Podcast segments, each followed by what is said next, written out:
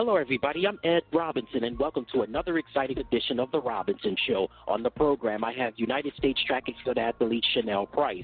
She's going to talk about her career, also the effects of the coronavirus, also Tokyo 2021, and more. That's all coming up after the break. Stay tuned. You're listening to The Robinson Show. People who are sick should stay home. You don't go to an emergency room. You don't go to a clinic. You get on the phone and you ask for advice and instructions from your physician. Then you use those instructions to determine what you're going to do. But the first reflex should not be, I feel sick, I'm going to go to an emergency room. I feel sick, I'm going to just go to a doctor's office.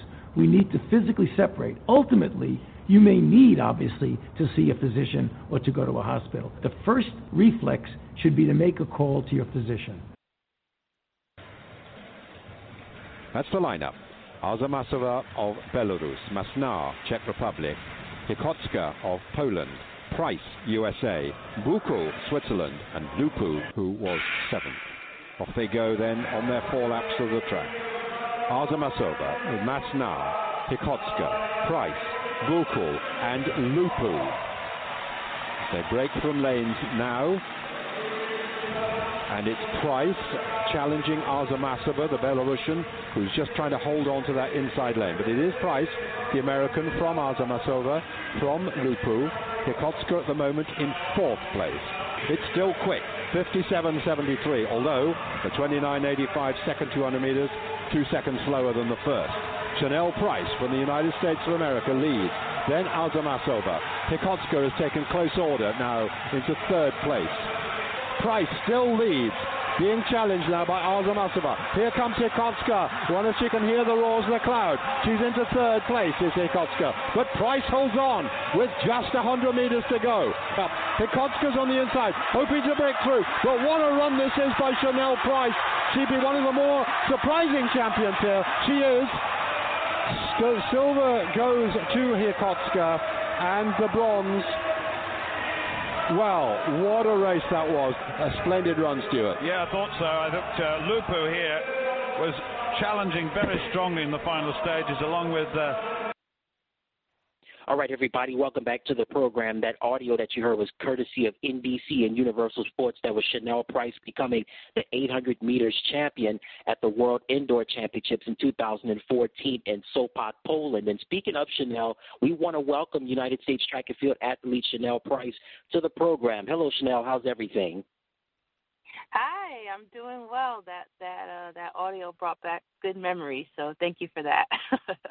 Oh, you're welcome anytime. Uh, that's a, that's what we do right here on the Robinson Show from time to time. We pull up a little audio and just uh, bring back some great memories, and hopefully use that as a stepping stone, as a motivational tool to uh, get get the athletes and just people from all walks of life to get them going. And um, that was definitely a highlight for you. We're going to get more into that in just a moment, but let's start off how it uh, how it all began for you. You were born in uh, northern New Jersey, in Livingston, New Jersey, but you grew up in Easton, Pennsylvania. Now, growing up in Easton, was uh was track and field something big, or was this something that you gravitated towards a little bit later on in life?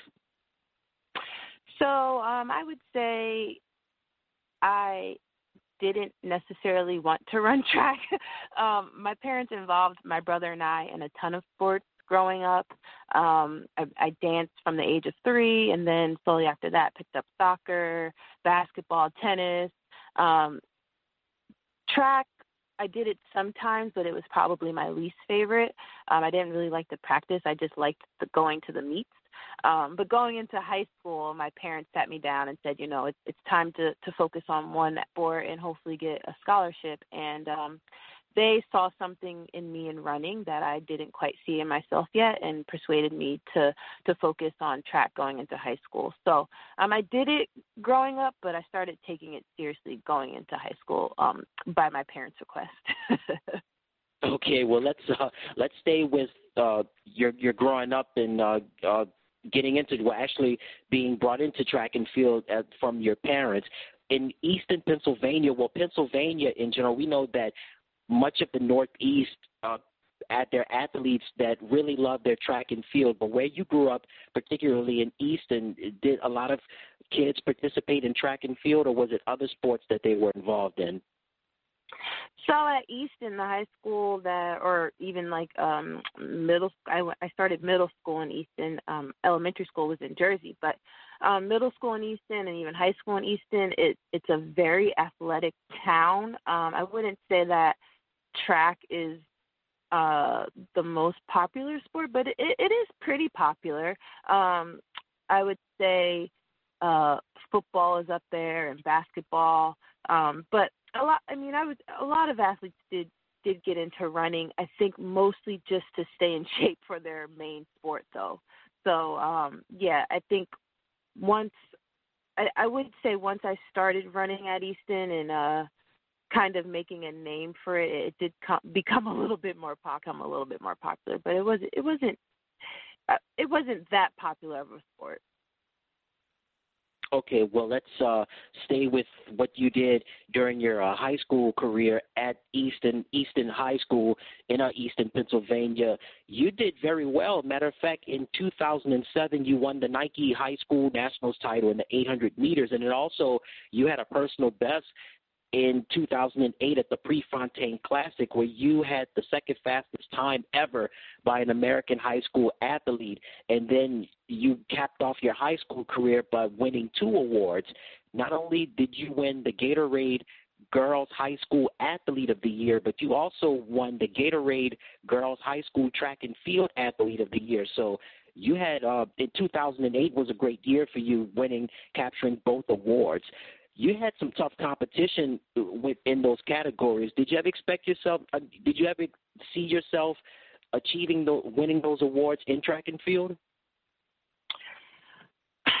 I think um, by by my senior year, with with how things were going, I I had a, I had good hopes that I would win the Gatorade Track and Field Athlete of the Year but in terms of um, winning the overall the overall award, you know, the Gatorade Player of the Year, you know, this award is given to um, the best female high school athlete of any sport. Um, you know, that one I was like, uh, I, I don't know if they're gonna give this to me. You know, they they fly you out to the ESPY Awards and and and you see those other women and and from the other sports that you're up against you know the the basketball player and the soccer player and the cross country runner and they're all phenomenal and so when um when we were at the dinner and and they announced me as the winner and Allyson Felix handed me that trophy, you know, my face was just like, wow, like this, this is this, that was definitely a, a surprise and and and a, and a highlight of my career. Even though it was 12 years ago, it's still a big highlight of my career. Yeah, you know, you I mentioned that award, particularly the Gatorade Girls High School Track and Field Athlete of the Year. That was a, an award that was won by Allyson Felix, and I had a pre. I also had someone on the show not too long ago by the name of. Are you familiar with uh, a pentathlete named Kendall Williams? Yeah. Yep. Mm-hmm. Yeah, I had I had Kendall on a previous podcast. She was also uh, a former winner of the Gatorade Girls High School Track and Field Athlete of the Year award. So definitely that's uh, you're in a, a class with some uh, great athletes. And so after you completed your successful career in high school, you also did great things from an academic standpoint. You wind up earning a scholarship to the University of Tennessee to study journalism and electronic media. Was Tennessee your first choice of uh, college to go to, or did you have offers from other schools? Yeah, so I I had a lot of offers from schools um, from all over the country, and um, I had I had a lot of interest, but my main question was, you know, what coach is going to be able to get me under under two minutes? Point I was already at 201, and um, which was at the time faster than a lot of a lot of college women, and so I just when these coaches were coming to my house and and and pitching their schools to me my that would be my question. What is your plan to develop me? Because i'm i'm already p- pretty far along. And um jj clark at the university of tennessee you know he he had an answer and he had a plan and he had proof from tons and tons of other women that he had already taken under two minutes that he could do it that he was going to be the one to do it. So i felt comfortable um heading out to Knoxville and, and, and being under his leadership. So um, yeah, ten- it was pretty. It was a pretty easy choice for me uh, with Tennessee. It made the most sense for me. Normally, during that period of time when athletes or just college students in general prepare to either go to college or go into the military, normally it's a big transition in their life. Any culture shock going from Easton to Knoxville? Um, I wouldn't say it was much of a culture shock. Um, the the the women on the University of Tennessee team, we were a very diverse team, and they immediately become they they immediately became my family. Um, so that that's what was I was I'm very close to my family back home, and so um, being able to go there and feel like I had family away from home was was really helpful for me. I would say the biggest shock for me came um, athletically because uh, you know here I was just named the the Gatorade Player of the Year, and I'm trying. I'm 17 years old, moving away from home, and trying to carry that pressure that comes with with um you know maintaining that that level i put a lot of pressure on myself i had a lot of expectation to to from myself to go and you know I wanted to win NCAA's as a freshman. I wanted to I wanted to do all these crazy things, but I just put way way way way too much pressure on myself, and I think that was the biggest um, the biggest shock for me in college was I just wasn't mentally ready, in my opinion. Looking back, I, I just wasn't I wasn't mentally ready for the amount of pressure that came with being the Gatorade Player of the Year. so Okay, well, um, yeah, that definitely comes a lot. See, a lot of people when they see athletes, they normally think they kind of have it all together. But you know, sometimes if you're, you can be physically ready, but if you're not mentally prepared, that can that can be just as damaging right there. But you definitely were able to make the most out of your time at the University of Tennessee. Matter of fact, I'm looking at uh, you were a member of not only the track and field team, but you were also a member of the cross country team as well. Did you have an opportunity to run some cross country when you were in high school? I did. I did. My freshman year in high school, when the cross country coach approached me, I was like, absolutely not. I'm not doing that. Um, but by my sophomore year, she persuaded me that it would be helpful for the 800 if I did a little bit of cross country. So I, I decided to give it a try, and it was actually really fun. It was it was a it was a break from from the pressure that I had track so uh, yeah, cross country. I did do it my sophomore, junior, and senior year, and uh, was actually pretty good at it. I think the best I got was third in the state my junior year. So um, yeah, I did do cross country, and JJ knew that, and so at Tennessee, I was on the cross country team as well. Okay, so during your time at the uh, University of Tennessee, I'm just looking at some of your statistics right here. You were, uh, let's see, in your sophomore year, you ran a few cross country races, and then on the track, you were a runner up in the 800 meters at, in the SEC Indoor Championships, where you set uh, personal best, and then also you went on to win the SEC. And actually, in the in 2000 in the 2011 indoor season, you won the SEC 800 meter title, and also in the distance medley relay, you placed sixth in that same competition, but also in that same year, you would go on to win the SEC outdoor title in the 800 meters. So definitely, you really, as you advanced, as you as the years went by during your time at at Tennessee, you really improved your your times, and also you started winning more titles. Did mental prep, as you mentioned earlier about mental preparation, did you prepare you preparing mentally? Did that make a big difference in you uh, achieving more on the track? Yes, yes, definitely. As I got older and um, started working with a sports psychologist throughout my years at Tennessee um, for that for that mental side, because like you said, you could be physically ready, but if you're a mental head case, it doesn't matter how fit you are. So um, JJ recognized that, I recognized that, and we really started to try to figure things out mentally. And I, as we got a grip of of how of different mental strategies to work for me, I did start to um to win some titles. Um I think what I still was a little bit frustrated in college because I was winning the titles, but my um, my time wasn't getting much faster, um, and I think I was that that frustrated me um, the most throughout college is that I just so desperately wanted to dip under two minutes, um, and so that that's that was probably the most frustrating part, and also that I never a lot of people don't know this, but I never won an NCAA 800 meter um, title um, which is something that I thought I was going to do my freshman year. So to walk away without ever winning a national title, that that was pretty disappointing um, for me. Yeah.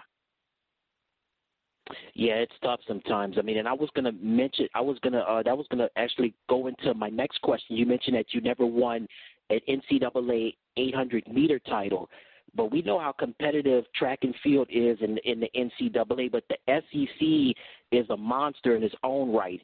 Tennessee is in the same conference with LSU, Georgia, South Carolina. Also, there's Vanderbilt, there's Florida, and there's Alabama.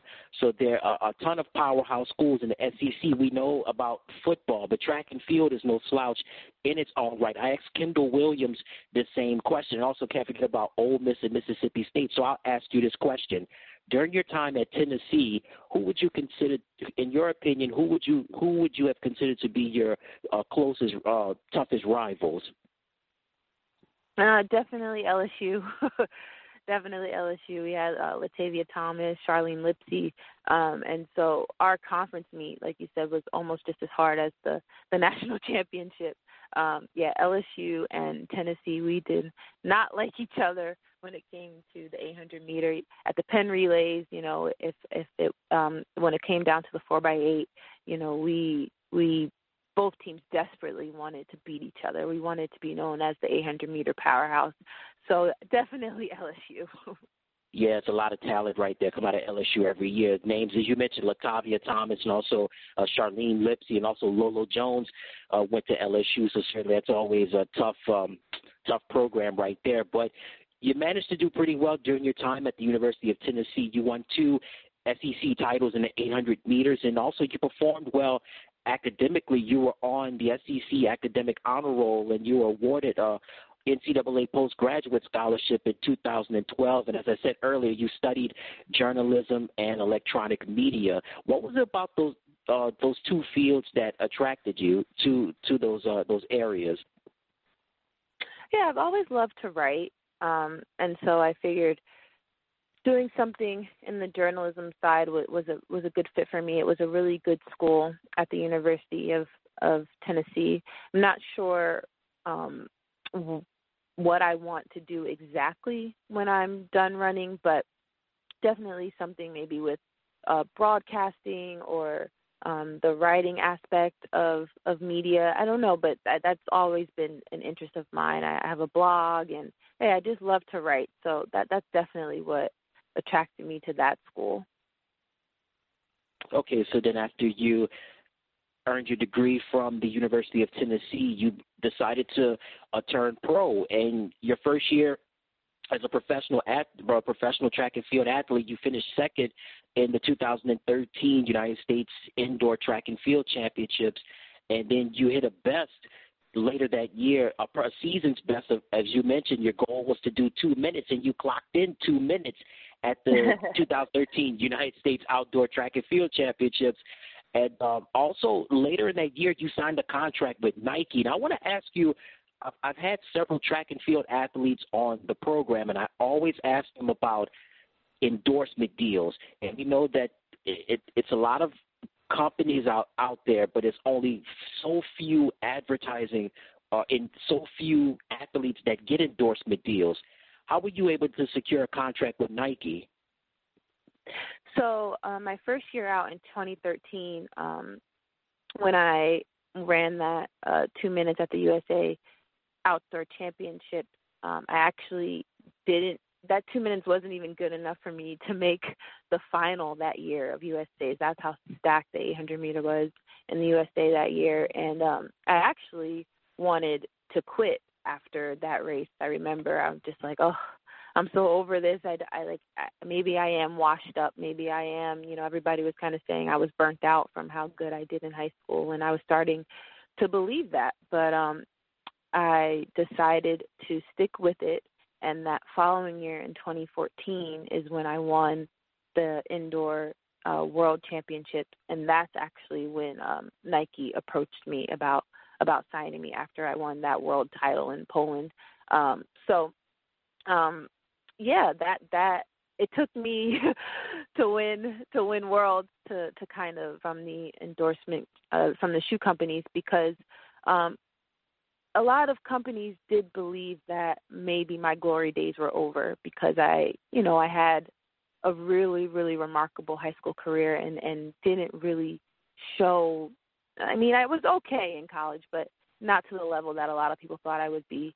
And then in 2013, when I didn't make the final at USA's, um, I think companies were kind of just done with me. So um, I I knew that I had to do something special in 2014 if I wanted to to get a, a shoe contract, and so I uh, I won the indoor worlds, and that, that's what kind of sealed the deal for me. So everyone's journey looks a little bit different. A lot of athletes are, a lot of athletes sign um, their senior year in college. You know, after the NCAA meet, they'll get an agent and and they'll they'll uh, talk to different shoe companies. But my senior year, um, to be honest, no companies were really interested. Um, I came in third that year in the 800 at nationals. I think I ran 201 and that was the same time I ran four years ago in high school. So, like I said, a lot of companies weren't weren't really interested in me until I won that indoor title. I want to stay with at, with endorsement deals and track and field. Again, you have all of these shoe companies, and you have a lot of uh, uh, uh, sporting goods stores, and even a lot of uh, apparel lines as well. But there's so many athletes, but there's only so much money to go around for track and field. In terms of landing an endorsement deal, again, you said your situation was unique because it was a show and prove type thing because you wound up winning the world indoor title in 2014. But how does a track and field athlete go about securing a contract? Does it go along in, in, in terms of your case of a show and prove type thing when you win a, a title, or do you have to have an agent to go and possibly court maybe a Nike or a shoe company or an apparel line? How do, how does that work? Yeah, I think the most the most common scenario is um, their um, the agents are are at the NCAA outdoor meet um, every year, and as soon as an athlete perf- performs well and they are you know they are approached by an agent and um, that or they're approached by many agents at that NCAA outdoor meet and um the they have they don't have much time to really choose one. It, it happens so quickly from what i hear. This wasn't my my case but from what i hear the, you're approached and you know five or six different agents are are selling you do for you and you have to pick one pretty much right away. And then once you pick one that agent um kind of shops you to to all the different companies. So Nike, Adidas, New Balance, Puma they they shop you around and they they find what they feel is the best deal for you. They bring it back to you. You you look it over with your trusted circle your parents your coach whatever and um just like that you're a pro athlete. So you're uh it usually happens you know pretty quickly after the NCAA outdoor championships for the most likely you have to finish you know first or second in your um in your event at that outdoor national championships to even be looked at by agents. There are some cases where um there's people who don't finish that high and still get contracts, but if most likely you have to finish first or second, and then um, an agent is pretty interested in you. okay, that that's interesting, right there. You know, definitely, in the, and it's I've always been fascinated by the sport of track and field, particularly how endorsement deals are gained. We know about their superstars of the sport, but then what about the rest of the athletes that are trying to make, you know, earn a, earn a living and being a professional? It's always interesting how that works, but I've always been curious to ask about that. So, with you, I'm I'm going to bring up the race the 2014 IAAF World Indoor Championships in Sopot, Poland, where the race that you won. It got you your endorsement deal with Nike. You finished, you won the gold medal, became the 800 meter champion, and you actually set you had a, a world leading performance in that race. Just what was the preparation like leading up uh, to that uh, competition? Yeah, I mean, 2014, like I said, in 2013, I really wanted I wanted to walk away, but um, I just decided to say, okay, just just give it one more year, Chanelle. Let's just let's see what you can do. Um, and talking with JJ, we knew that um, I was going to have to do something special in order to to to earn a contract, and and so we we came up with a training plan that was going to allow me to not only make the indoor world team but go for gold. And um by that time I think I was with JJ for I think 6 years. So I really trusted him.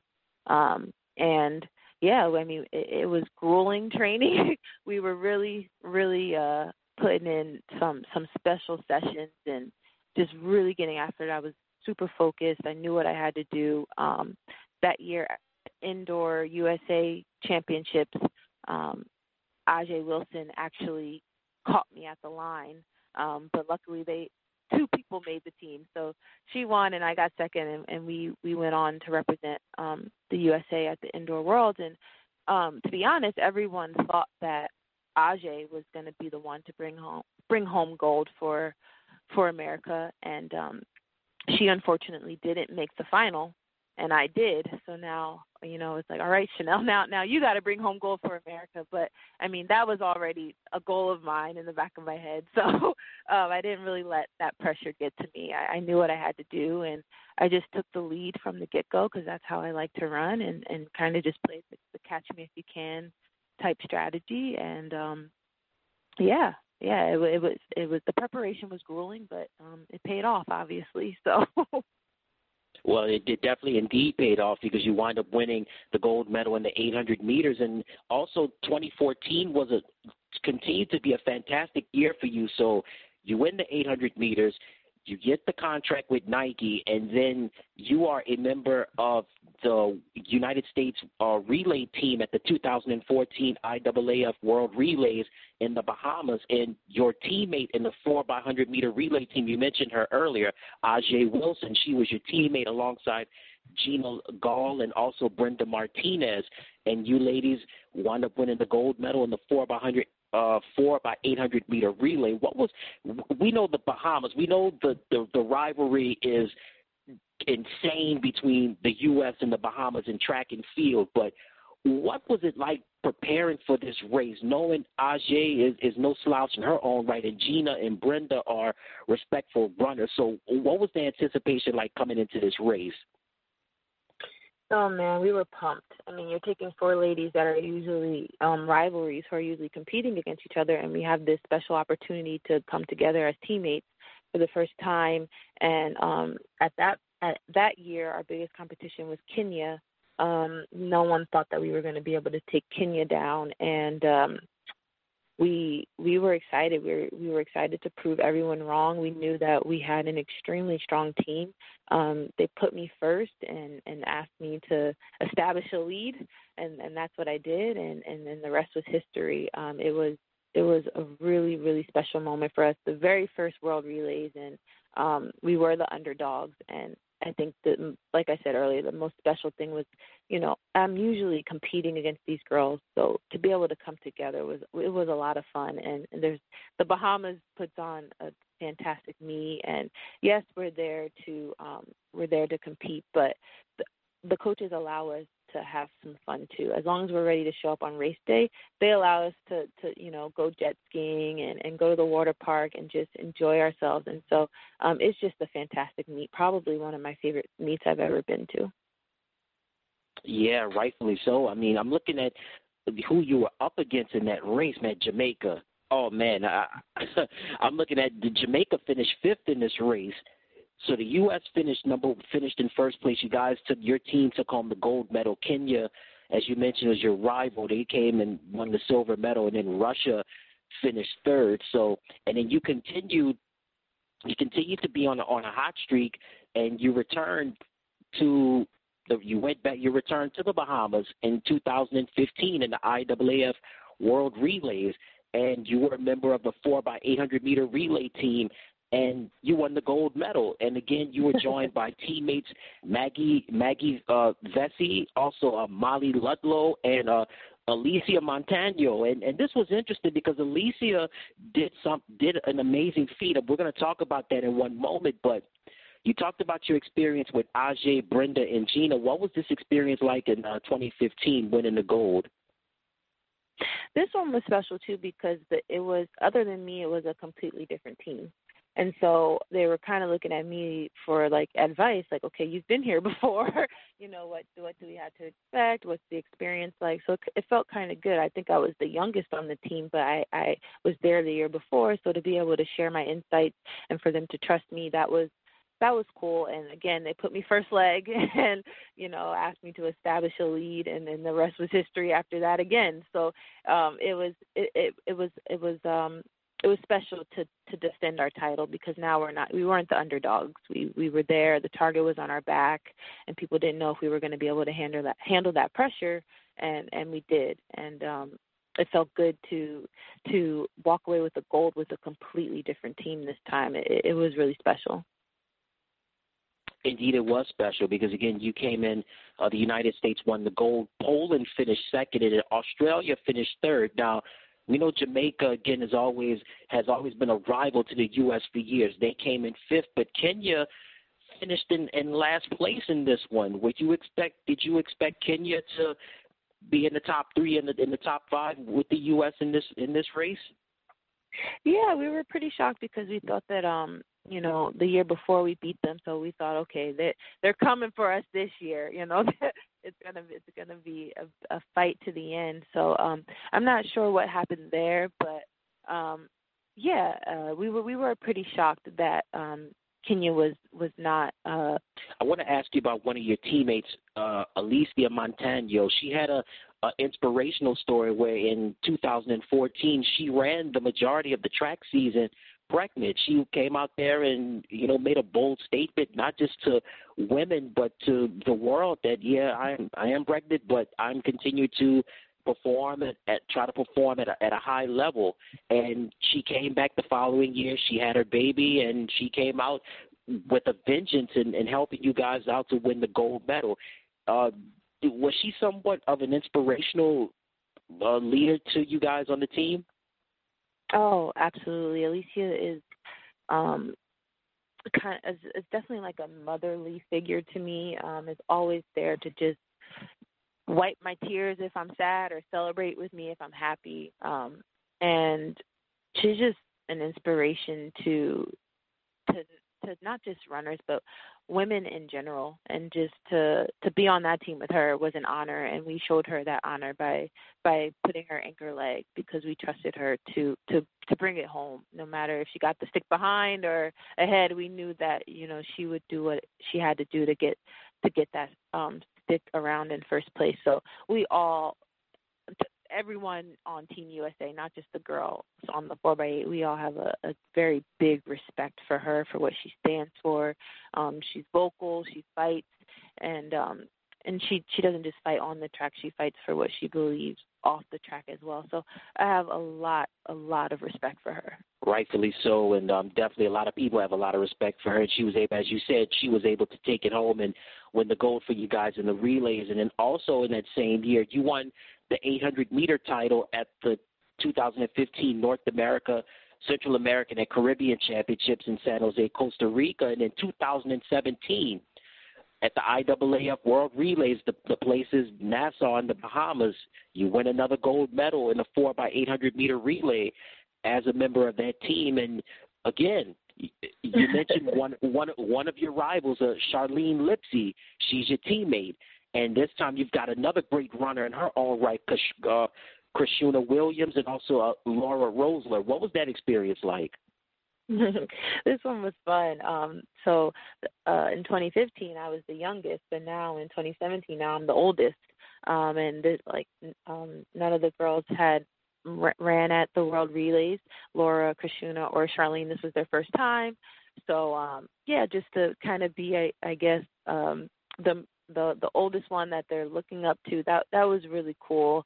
Um, and again, to be first leg, um, just wanted to um, give Charlene, our anchor, the biggest lead possible. Um, and so, yeah, they, they were a lot of fun. It, it was a, um, I think this one was the one I w- was most nervous for because we were such a young team. Um, and but I mean, I think this is the one we probably dominated the most. so yeah, that one that one shocked me how um the competition really wasn't able to to hang with us that year. So that, that I would say none of the wins were were easy, but that was probably our easiest victory as Team USA. Okay, fair enough. And then again, you and your team wound up winning the gold medal at the IAAF World Relays in 2017. Now we're going to get more back into track and field for a moment, but one thing that has slowed everybody down is COVID-19. Coronavirus has impacted a lot of has impacted a lot of people, not just in sports, but just in society in general. I've asked some athletes what they have done to cope during this pandemic, whether it be from an athletic standpoint or from a mental standpoint. What have you done during this time to cope with the pandemic? Have you altered any training methods or have you done anything just to try to keep your uh, mental sanity? What have you done during this time? Yeah, I'll start by saying like the 20 most of um 2017 after that World Relays victory and 2018 and 2019 I did um very very little competing due to some health issues and then injuries and so um 2020 I um decided to make a, a coaching change this year. In October of 2019, I moved um, to Eugene, Oregon to train under Mark Rowland with Oregon Track Club Elite. Um, and so I was just so excited to finally be healthy and to be under this fantastic coach and to be with this great group and things were looking well and so then when um when when news happened that things were going to be delayed for a year, rightfully so. I was I was pretty bummed just because, like I said, these past three or so years I've done very very little competing, um, and I was just ready to get back out there and do my thing. So.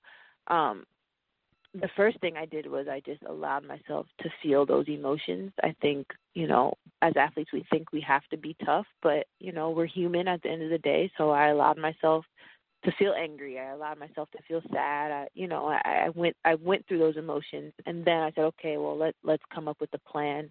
And so that plan involved um, talking with Mark, uh, my coach. Um, okay, what what now? And so his advice was let's just keep the ball rolling because you your body has not been in sub 2 minute shape in a few years and so I want to keep training you hard so that um, we can just get ahead of the game for next year. And he said, we looked at it and we said, okay, yes, things are delayed, but this is probably a blessing in disguise for you personally because now you have even more time to get ready and to adjust to this new training program.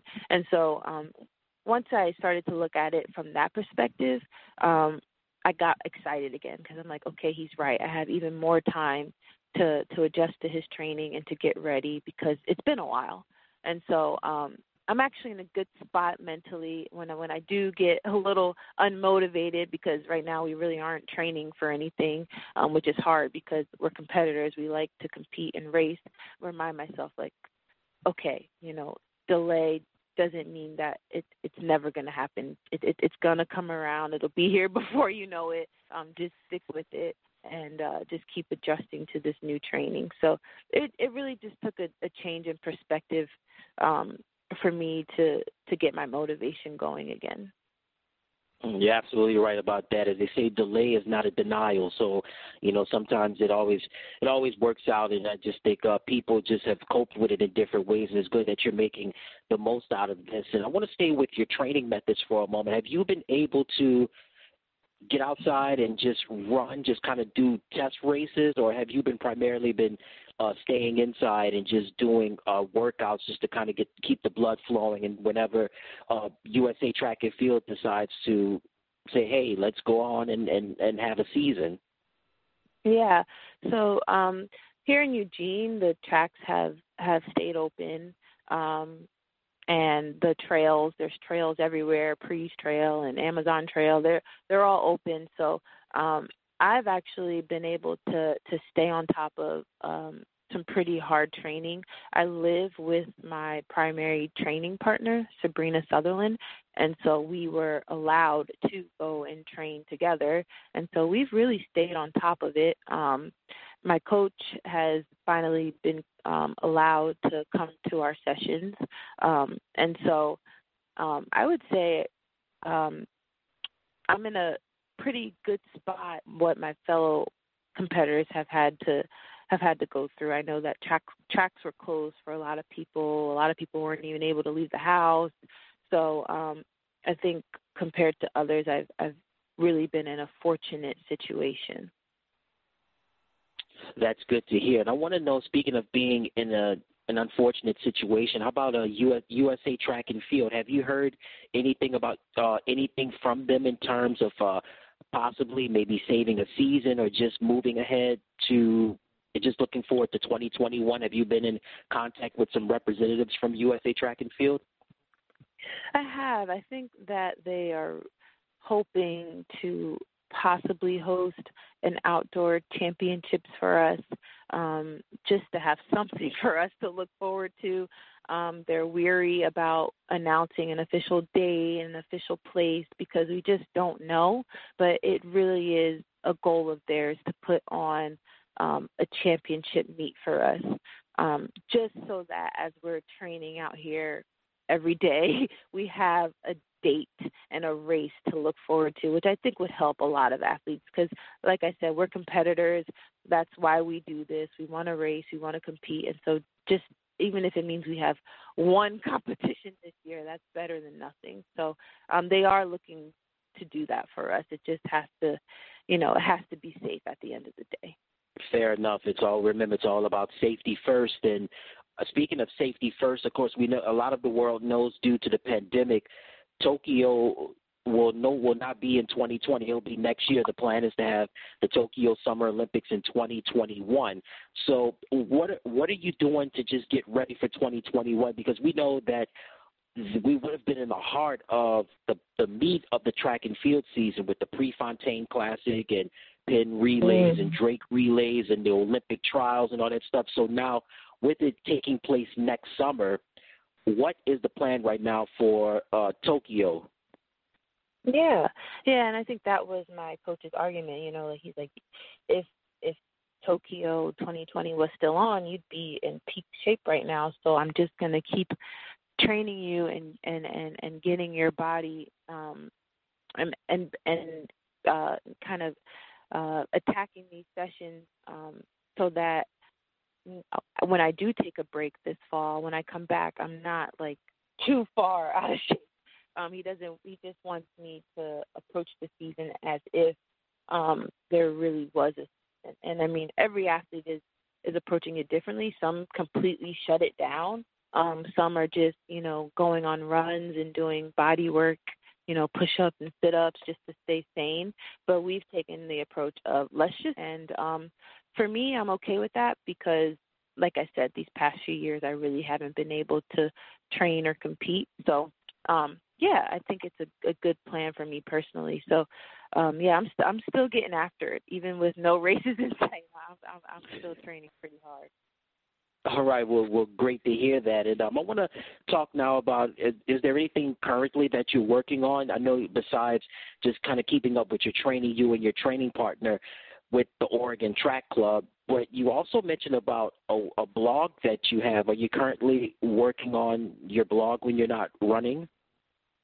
Yeah, I still do um, a lot of a lot of writing. I'm I'm currently working on a piece not for myself but um, for uh, Runner Space. They asked me to write a, a letter to my younger self. So pick an age now I'm thinking I'll pick uh, maybe 17 year old Chanelle and uh, to write a, a, a pretty lengthy letter to from what I know now, what would I tell 17 year old Chanelle? So I'm excited to get working on that. Um, so that that's currently a piece that that'll that'll be published I think um, sometime this month.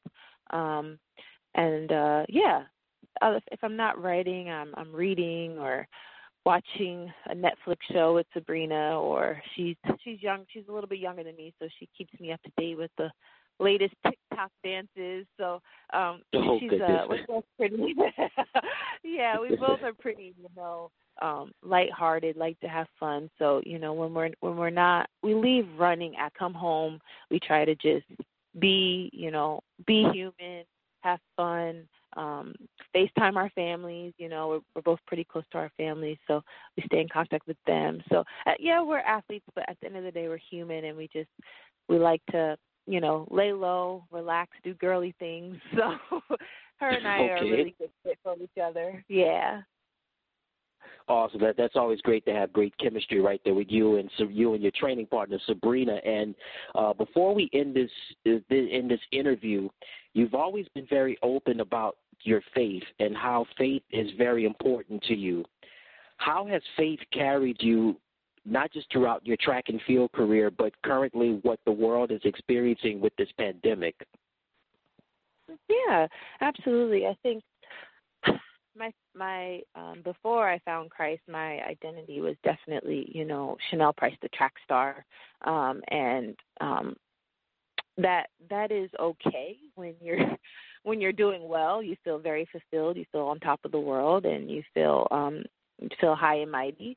But when your identity is in track and field and you're not doing well, you, it, it, it's very dangerous. You can get to a, a very, very a low state of mind and and almost not even really want to live anymore. And so when I found Christ and learned that like my identity is in Him and not on, it's not my worth is not based off of how I perform in a track and field race.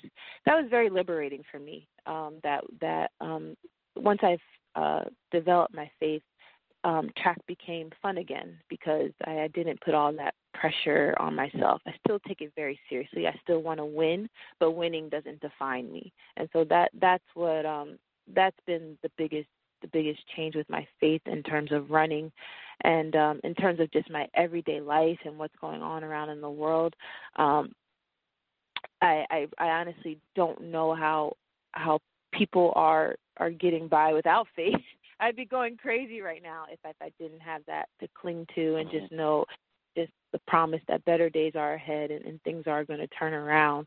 Um, it doesn't deny the fact that we are in some crazy times, but but hope is a powerful thing, you know, and so that's what that's what keeps me going and allows me to to be but to be positive. Um, doesn't mean that everything's always rainbows and butterflies, but um, I still have hope even in in the darkness. So um, yeah, faith faith is powerful and it's definitely an anchor in my life.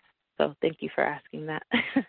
Oh, you're welcome. Absolutely. And as they say, faith is the substance of things hoped for and the evidence of things not seen. And, you know, we're going through some turbulent times right now. And hopefully there's a, as you said, there is a, a light at the end of the tunnel. And again, before we end this interview, of course, there was some, there have been some tragic events that have happened with the gentleman by the name of George Floyd, who just, um, just very brutal. Just, just so sad for that that gentleman to lose his life like that faith is something that has carried us through a lot of tough times. But you being a black woman and you having a father and you having a, a brother and just for black men in, in, in general, just what what's the message that you could send during this difficult time that we're in in our world, just as a society in general?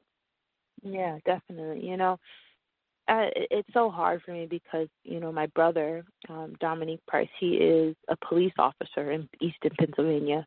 Um but at the end of the day Dom is he's a black man. And when he's not in uniform he's profiled you know? And um I just my message is that you know these we we it's like these incidents happen and we get outraged for a week or two and then life seems to just go back to normal and then it happens a month later and we get outraged and then life goes back to normal and then it happens again. It just seems like it's this cycle and i just i don't know what what change looks like but i hope that finally as a nation and as a world we are determined to break this cycle because it, it's just like enough is enough but it's, it's just hard because I, I, I don't know what that looks. Finally, seems like, and I hope and pray that this is true. It finally seems like everyone is ready to at least do their part. Not everyone, but a lot of people are ready to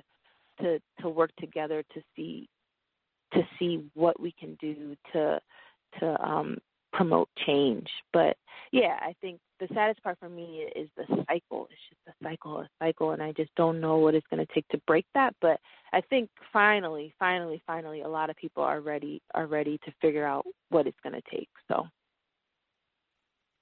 Well put. And again, thank you so much for taking time out of your busy schedule to be with us on the program. And before we let you go, Chanelle, just let everybody know where they can find you on social media. And if you have a website, let them know that as well. Yes, absolutely. So my website is chanelprice.com, and you can also search me on Facebook with with my full name, Chanelle Price. Um, on Instagram, I'm C Price Run, the letter C Price Run, and then on Twitter, I'm C Price Run Seven. So um, this was awesome. Thank you so much. I really enjoyed this.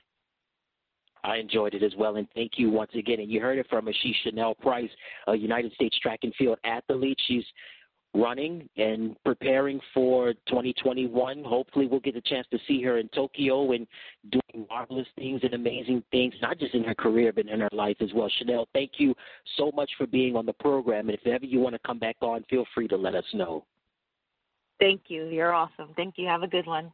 You too. You're awesome as well. And that's going to do it for another exciting edition of The Robinson Show. I'm your host, Ed Robinson. And remember, put God first in everything you do, and you can't go wrong. Until next time, stick to the script. I'm out. Remember, stay safe, stay inside, and rest in peace, George Floyd. And we're going to leave you now with Chanelle Price winning the gold medal from the 2014 World Indoor Championships in Sopot, Poland. So long, everyone. That's the lineup. Arzamasova of Belarus, Masná, Czech Republic, Cichocka of Poland, Price, USA, Büchel, Switzerland, and Lupu, who was seventh. Off they go then on their four laps of the track. Arzamasova Masná, Cichocka, Price, Büchel, and Lupu. They break from lanes now, and it's Price challenging Arzamasova, the Belarusian, who's just trying to hold on to that inside lane. But it is Price, the American from Arzamasova, from Lupu. Cichocka at the moment in fourth place. It's still quick, 57.73, although the 29.85 second 200 meters, two seconds slower than the first. Chanelle Price from the United States of America leads. Then Arzamasova. Cichocka has taken close order now into third place. Price still leads. Being challenged now by Arzamasova. Here comes Cichocka. Wonder if she can hear the roars of the crowd. She's into third place, is Cichocka. But Price holds on with just 100 meters to go. Now, on the inside, hoping to break through. But what a run this is by Chanelle Price. She'd be one of the more surprising champions here. She is. Silver goes to Cichocka and the bronze. Well, what a race that was. People who are sick should stay home. You don't go to an emergency room, you don't go to a clinic. You get on the phone and you ask for advice and instructions from your physician.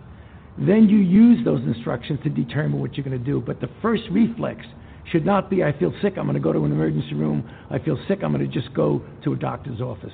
We need to physically separate. Ultimately, you may need, obviously, to see a physician or to go to a hospital. The first reflex should be to make a call to your physician.